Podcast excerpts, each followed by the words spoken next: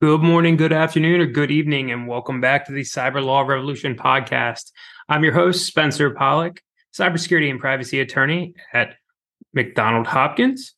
Um, as always, thanks for coming by. Keep those questions, calls, comments coming 410 917 5189 or email me at S Pollock, that's S as in Sam, P as in Paul, O L L O C K at mcdonaldhopkins.com, pollock at mcdonaldhopkins.com. So I wanted to revisit probably a conversation we had a while ago about the importance of one, an incident response plan, and two, vendor due diligence.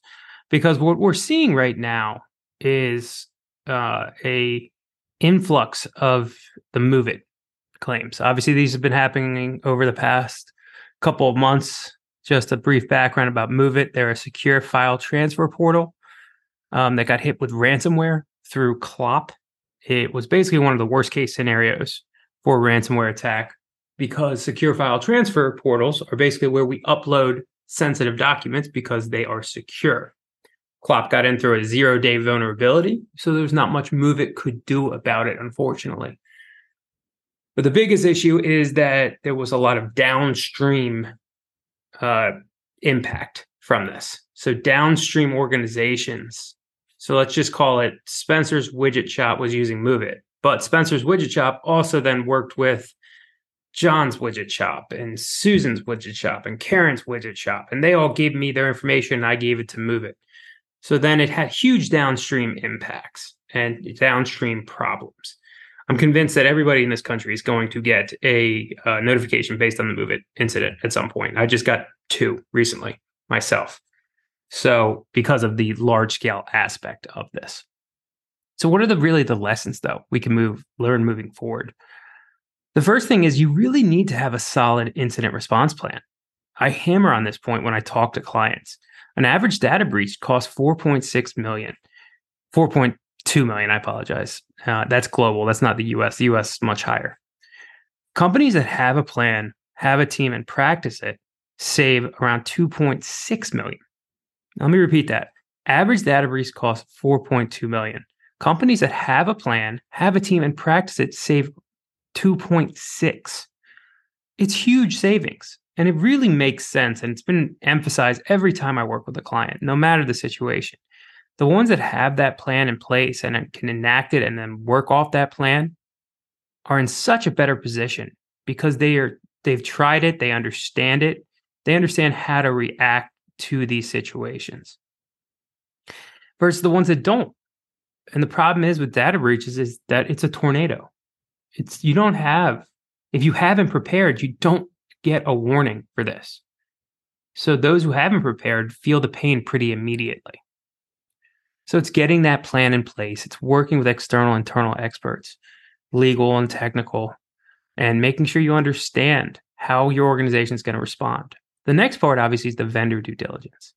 One thing we haven't been asking, well, one, vendor due diligence is grossly underrepresented, uh, underrepresented and underutilized in just in general across the board, especially with M&A transactions, mergers and acquisitions, buy sells, um, and just in general when we contract or organizations to handle our data or to give access into our systems, grossly underutilized and grossly underrespected. Vendors are a huge problem. It creates multiple avenues of liability multiple avenues for hackers to get your information or get into your system. And so the first level of due diligence is going to that primary vendor and asking the same questions you're almost asking internally. Questions such as How are you protecting our data? What is your technical safeguards? Think about the cybersecurity aspects. Do you have a patching plan? What's your anti malware, antivirus? Are you utilize, utilize an MSSP? Do you have um, how do you handle zero day vulnerabilities? Who's in charge? And then you look at the administrative side, asking them questions about what's their insurance, what's their coverage, what sort of policies regarding incident response planning do they have? Do they have a written information security policy? What's their data retention policy? How long do they keep data? Do they segment and segregate sensitive data? Have they had prior data breaches, prior security incidents? These are all things that we should be asking that we're not asking. These are all things that should impact contracts with these external organizations. But now the next question that now needs to be asked is who are your friends? Who are your friends of friends? So once again, let's go back to the MOVEit incident. Spencer's Widget Shop works with MOVEit. But then Spencer, so Spencer's Widget Shop shares information with, with, with MOVEit. What about John's Widget Shop, who shares information with Spencer's Widget Shop, who shares information with MOVEit? What's John Spencer, John's Widget Shop, apologies, asking Spencer's Widget Shop about the due diligence that Spencer is doing with MOVEit?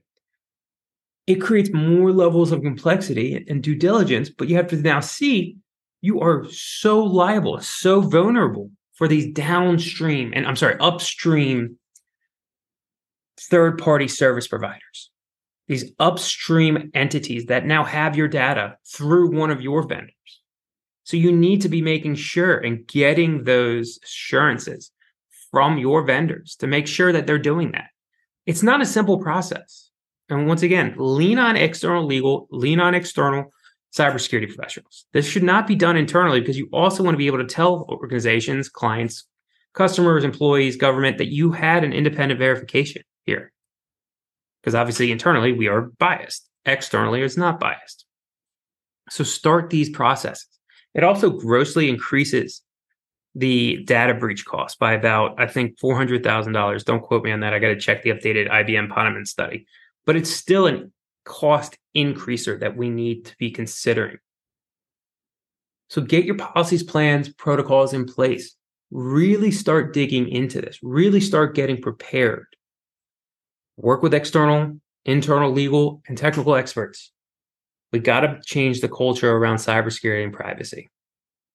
Thank you for dropping by. Hopefully, we get some good speakers coming up. Um, lots of good topics coming up for the fall. I, I have a really bad feeling that we're going to see a big uptick in ransomware in quarter four. So we'll keep an eye on that. Keep the questions, calls, comments coming 410 917 5189 or S Pollock at McDonaldHopkins.com. And everybody have a great morning, great afternoon, or great evening.